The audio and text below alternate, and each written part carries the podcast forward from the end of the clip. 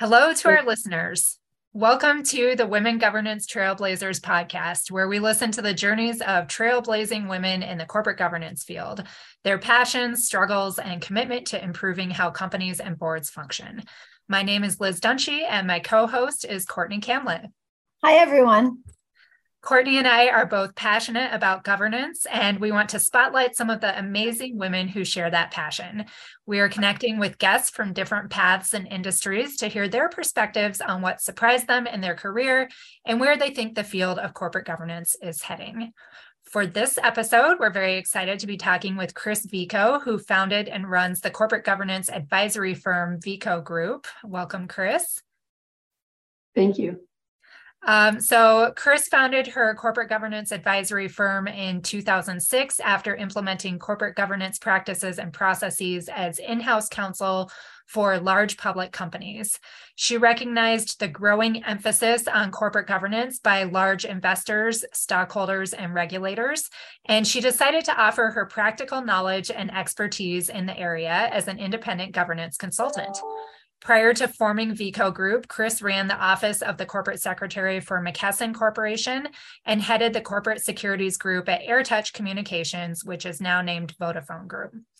Uh, so thanks again for being here, Chris. Um, I know that you are a woman about town um, doing lots of different things. Chris is uh, a longstanding member of the Society for Corporate Governance. She's president. Uh, she's a former president of the Northern California, Hawaii, and Nevada chapter of the Society. Um, a former member of the National Board and a current member of the chapter's advisory board. She's a fellow of the Conference Board's ESG Center, a member of the International Women's Forum, and the recipient of a Lifetime Achievement Award from the Corporate Counsel.net's Women's 100 for her work in corporate governance. So we're so happy to be hearing more from you today.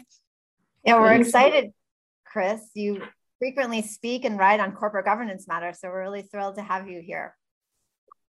Thank you so, very much. I'm, re- I'm really looking forward to this conversation.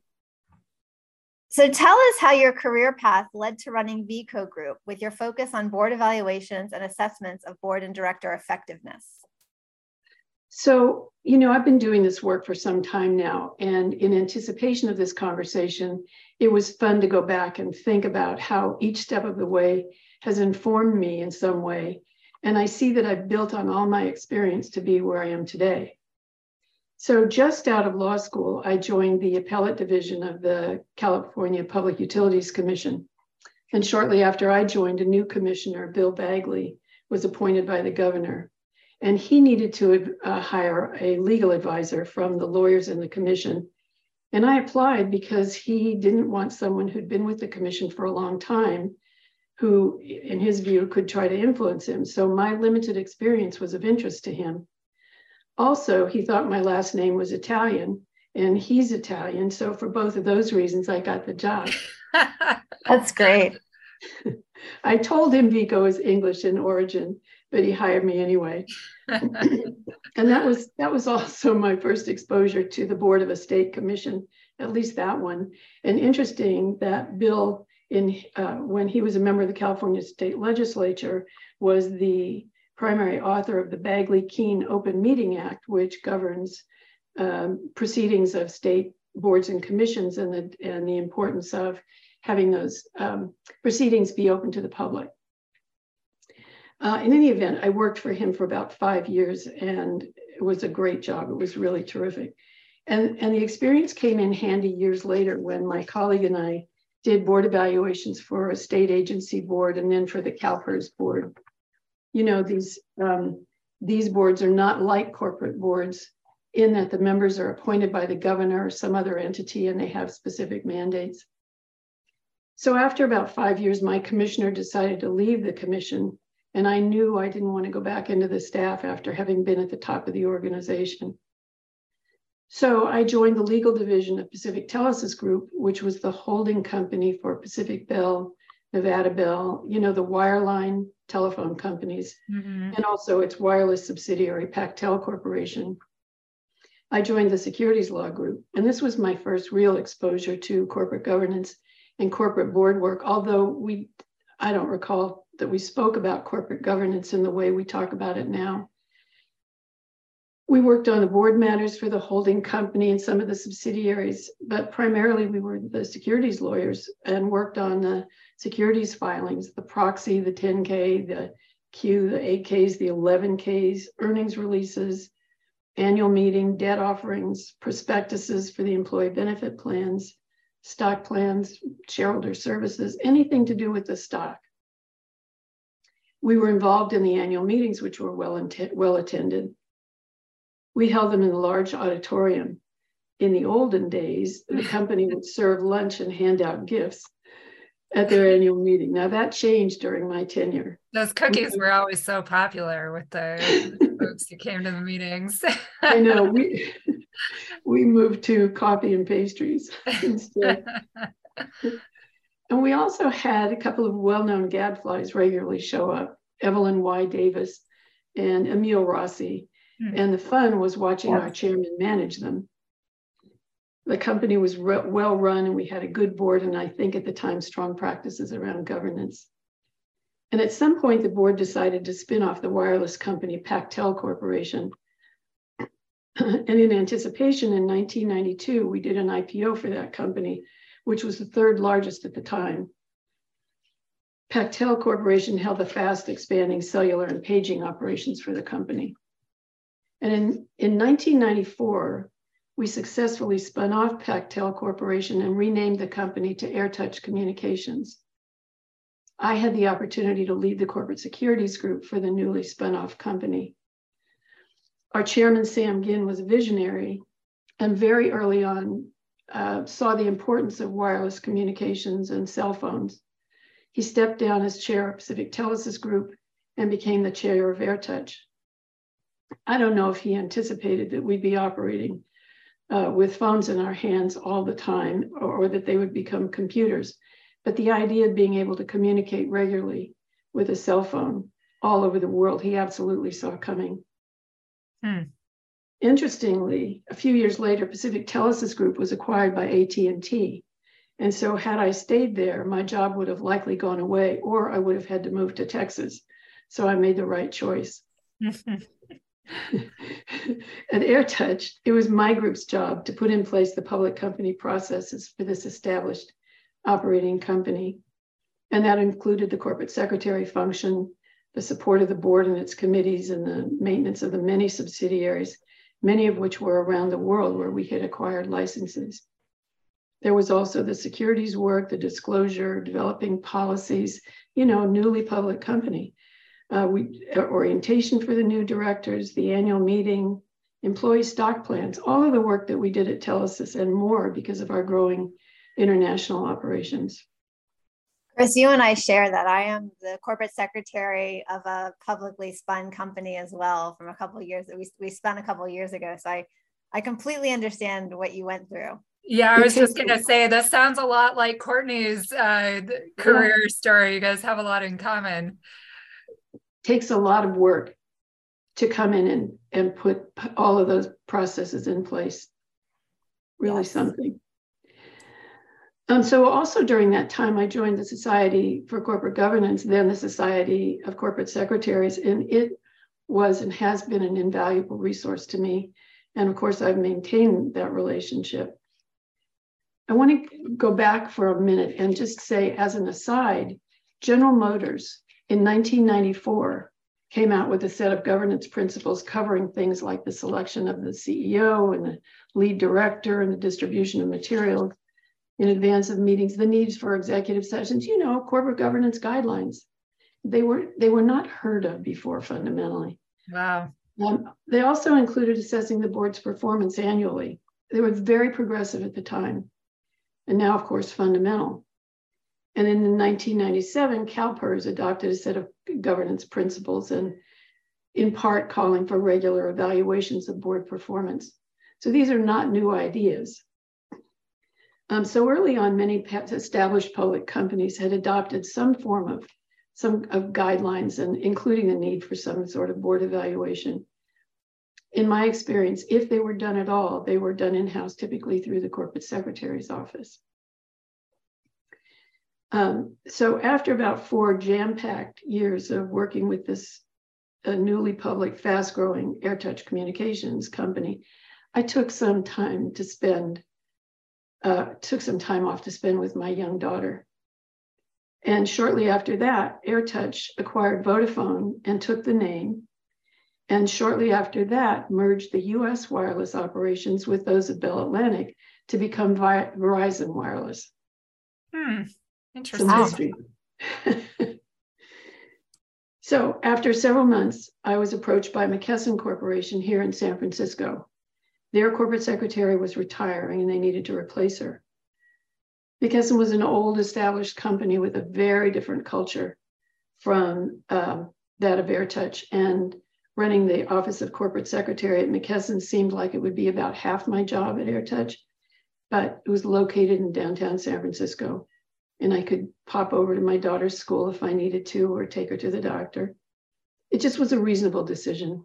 Hmm. Work life balance. Well, you as, as much come. as you can get anyway. yeah. So I joined McKesson in March of 1999. And in January of 99, McKesson had acquired a medical software company in Alpharetta, Georgia. The plan was that their board chair would become the board chair of McKesson and some of their officers would become officers of McKesson. In April of that year, we issued the first combined earnings release, and about a week later, had our first combined board meeting at some resort in Arizona. At the audit committee meeting, we learned that the financials for the medical software company were overstated. As a result of that, we knew the earnings that we had released the week before were not accurate. Oh no! But we didn't, yeah, but we didn't know what the numbers were. So, so we had to uh-huh. disclose that. Yeah. We stayed up all night putting together a release for that. And uh, we worked with the New York Stock Exchange. I think they halted the stock. But in any event, the stock dropped from about $60 a share to 30 overnight and then went down from there. Mm. I think I recall something as low as 12. Wow in any event, that led to board meeting after board meeting, regulator after regulator wanting information, lawsuit after lawsuit. The McKesson CEO and the CFO had to step down. The newly installed board chair was removed as chair, but he couldn't be removed from the board, which led to the establishment of a committee that included all of the McKesson directors other than that fellow. Hmm. It took a while, but eventually he left the board. The annual meeting that year was a nightmare. Oh, I can't imagine. yeah. We held it at a nearby hotel. Hundreds of angry shareholders showed up. Hundreds. Wow. One fellow showed up. One fellow showed up in a Joker suit. Oh my gosh. We had to use metal detectors for the shareholders to pass through, um, and security was very tight both plain-clothed and uniformed officers. And we had our own security detail for our directors, and we had new co-CEOs. You know, the McKesson employees who'd been planning to retire had to change their plans because the retirement plans yeah. and stock plans had lost so much value. Yeah. At some point, we had to issue replacement stock grants to employees, which required a number of investor meetings to get their support to add shares to the stock plan. And of course, the day to day work of the office corporate secretary continued, including the board's annual evaluation. The process I inherited was that we used a set of questions and that the directors would respond using numerical ratings as well as any comments. And at some point, the chair of the nominating, nominating governance committee asked me to explore what other companies were doing about their evaluations. So, through my contacts at the society and the connections to the other boards that our directors sat on, I was able to do some benchmarking, get other examples, but for the most part, people used uh, used a set of questions, and it was used a rating system. You know, they'd use the same questions year over year, yeah, so that they could compare the results. Right? It was just so. Our chair of the governance committee wanted something different. He wanted something more objective. So working with him, we established goals for the board and the committee each year.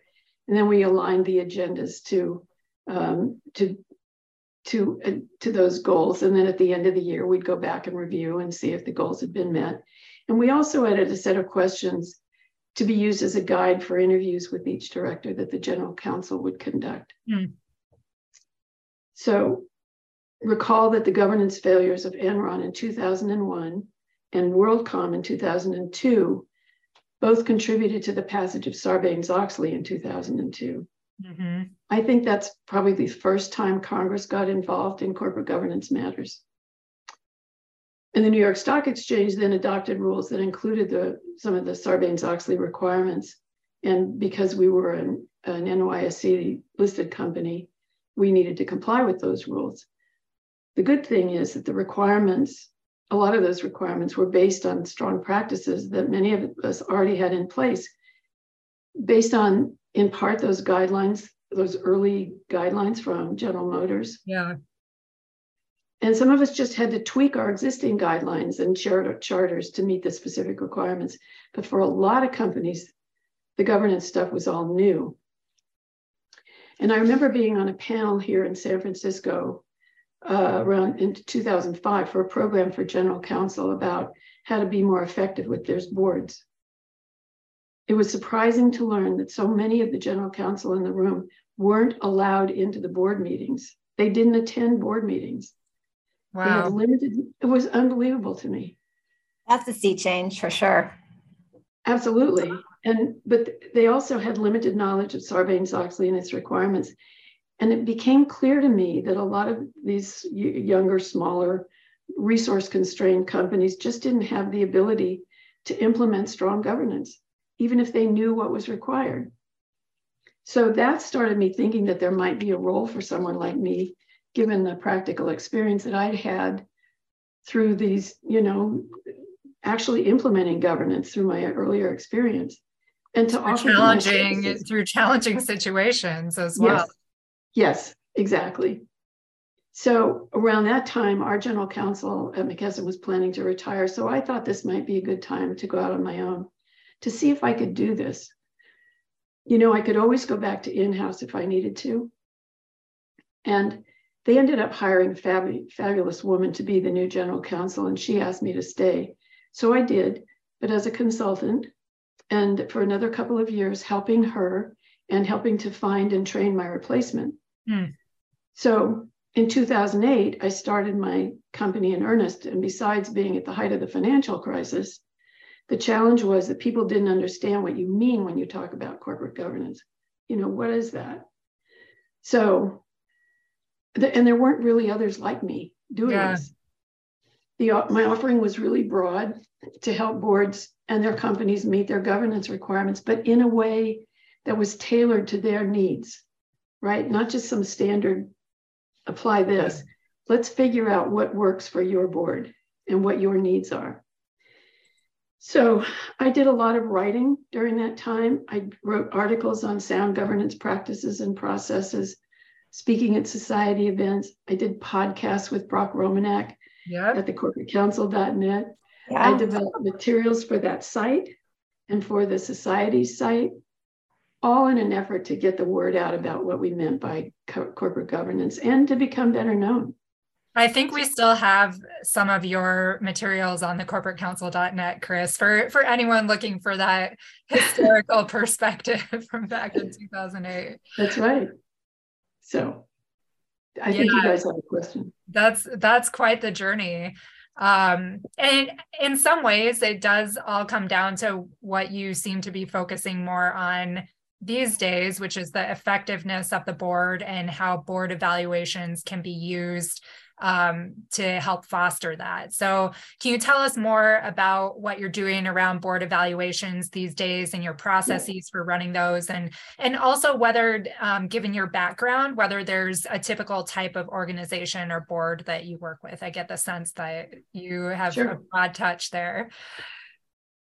So, one of my first opportunities after starting my business was to do a board evaluation for a public company something that I wasn't expecting in this first evaluation and that has informed all of the other board evaluations that we've done is the importance of asking directors if they need if there's anything they need to be more effective. Mm, yeah. For example, are they yeah, for example, are they happy with their committee assignments? One director who had recently joined the compensation committee of a board reported that she didn't really understand one of the executive comp plans, or another felt that he needed more education about M&A, um, both of which were easily addressed. And I've heard more than once from directors, you know, nobody's ever asked me that before. So it's a, to us, it's an important component of the board evaluations. Over the years, I've had assignments with public, private, nonprofit organizations, pension and retirement funds, financial services organizations, but also reviewing and advising on their governance practices and processes and drafting charters and governance guidelines, and as well as developing and conducting their board evaluations. We include peer reviews and skills assessments and board and director education, whatever they need from a governance standpoint. And so, you know, increasingly companies are recognizing the value of having an independent third party conduct the board's evaluation, and the investors like CalPERS and others are calling for that for every few, few, few years. And as a result, I've had more and more opportunities to do this work. I remember calling on my friend Sherry Sorokin some time ago and asked if she would be interested in working with me from time to time. Sherry had retired from the Bank of America a few years before after having been the EVP and corporate secretary for a number of years. She too had been very active in the society. And luckily for me, she was interested. Sherry's so great. I know, I'm so lucky. While I've purposely kept my business small, I, it, the work that we do is very personal. I don't have a back office, I don't have other staff. I have a couple of virtual assistants, though. But increasingly, Sherry works with me on board evaluations, particularly for large or complex or well known organizations. You know, we have similar styles and we complement each other. Our earlier experience both in house governance lawyers working directly with our boards, coupled with our more recent experience working with a number of boards on their effectiveness, really, I think, sets us apart from other firms. And how we approach each assignment really depends on the needs of the organization. What's going on? What's going well? Is there anything in particular we need to be aware of? You know, some boards were called in because there's something that needs to be addressed and they need a third party to do it yeah. for them. And in other situations, the board is doing fine. They just need to do a, a check in, you know? Yeah. yeah. And, Good to have and, that context. Yeah and better to be called in in a quiet time than when there's a crisis and you know you're trying to get up to speed fast uh, so you, you said that you asked directors what they need for effectiveness. Is there a common recommendation you find that you're giving to boards today to improve their effectiveness? Um, yeah. We one of the things that you know i've never forgotten hearing a Silicon Valley director say that he wakes up every morning asking himself if he is still right for this board. Perhaps he's given all that he can to his particular board. So, one of the most common recommendations that we've been making these days is for board members themselves to take responsibility for their own board service and their tenure and to be thinking about what value they're adding to the board that they're on at this particular time. You know, with so much disruption that's been going on affecting so many organizations, boards and individual directors need to be thinking about their own contributions and whether there are other skills and competencies that the board needs now to be more effective and, and whether it's time to make room for new perspectives. So that is our common, and for, we're not suggesting that everybody needs to leave the board. You know, the question is, look at your own contributions. Have you, some board members they will have given everything. They've been on the board for a long time and they've given everything they have. Other board members can have been on the board for a long time and they still are energized. They still have val- valuable contributions to make. It's very individual, but we ask them to think about it. Right? Yeah. That's a great reality check. Yeah. And if so, you're asking everybody, then it doesn't offend you know the one person who but everybody gets the chance to think about it maybe there's somebody who you wouldn't have asked that question of but when they stop back and reflect they realize maybe it's time for them to roll off and you know, I view board evaluations as the beginning of a conversation, right? You you you don't you when we give them our recommendations. You know, I, I didn't get it. I will tell you about our process that we use. Um, uh, but in any event, at the outcome, we view this as something that they need to, you know, step back, process, think about, and then and then they can implement those things that make sense to them. Typically, you know, we uh, we can be very flexible. I've done board evaluations where the board only wants oral interviews, but the approach that typically works best from our perspective is for us to really get to know what's going on in the company. We interview the board leadership, you know, top management, try to understand any particular areas to focus on. And then we develop a, a, brief set of written questions that we ask the directors to respond to, usually on a secure online platform. We want to know what really what's going well, where, where, where, what, you know, do they need anything else? What could be improved on? And we don't expect lengthy responses, but more than just assigning a rating, we just don't use ratings. I don't, to me, they, I don't think like that. And then we conduct interviews with each director and we can follow up to their written responses and also ask questions that are best addressed in conversation, right? And in those interviews, di- directors typically open up to us and can be more candid, you know, with us in what I like to call when they're speaking to like I call us trusted strangers, right? That they would they're more comfortable than they would be even speaking to a peer on the board or someone in house. And we're always cognizant of the attorney client privilege to the extent it would apply. And we don't keep any responses or notes after the um, after we've presented our recommendations. Um, we like to present the results to the full board in executive session and can leave carefully crafted written recommendations noted as being subject to the attorney client privilege if requested. And we think it's very important to be very direct with the board uh, but do so in a way that they can hear. And when we do peer reviews, we want to hear what the directors are doing well and you know, is there anything that they need to know about their performance and how they might improve their performance? We're looking for themes. And you know, the key is really to listen. So I like that. Um, I was just taking some notes, even though I'm I'm sure I'll be listening to this podcast again, but um, yes, that's that's all wonderful advice. Um, so, what has been the most gratifying to you in your career um, throughout this whole journey, and has there been anything that surprised you along the way? So, what's been the most gratifying to me is to be allowed into the boardroom. And after our work is done, to get positive feedback on the impact we've made it's a, I find it to be a real privilege to work with these boards. you know, I don't know about surprised, but again, gratified to have had success in this work. And given the increasing demands for board evaluations, I've been trying to scale back a little on some of the other assignments and really try to focus on board evaluations, maybe including a skills assessment, because they're related. You know, these projects take time and they're, and they're personal. Um, and I want to have the space to work with a board if our style and if we're a good fit for that board. Yeah. Um, and you have such influence, um, I feel, even if it's indirect, when you get to be in the boardroom like that and improving the effectiveness of these boards yeah. that are making important decisions for companies that can affect lots of lives, you know, consumers and employees and everything. And so um, you are doing really important work, at least in my opinion. And I can see how you find that gratifying.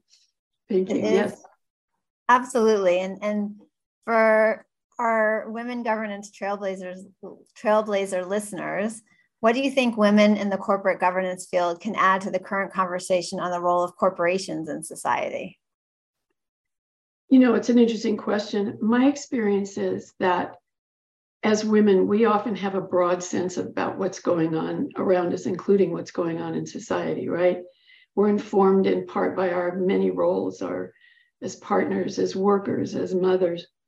And um, I think I think these broad perspectives really add a great deal of value and are essential to the current conversation around governance philosophies. And in my experience, women in the boardrooms bring those broad perspectives to the board conversations. They, they want to address the issues that come up. They, they you know, as women, we like to get things done. Yeah. Right? Absolutely. Absolutely. we, we can all agree on that. yeah. yeah. Well, I have to thank you because this has been very informative, and I, and I didn't even know the GM was such a standard setter, which that was Honestly. really interesting. Yeah. Um, and so, thank you so much for joining us on this episode of Women Governance Trailblazers. And for our listeners, thank you as well. And please subscribe on whatever platform you use for podcasts. And we would love it if you rate us while you're there. Thanks, everyone. Thanks, Chris. Thank you very much.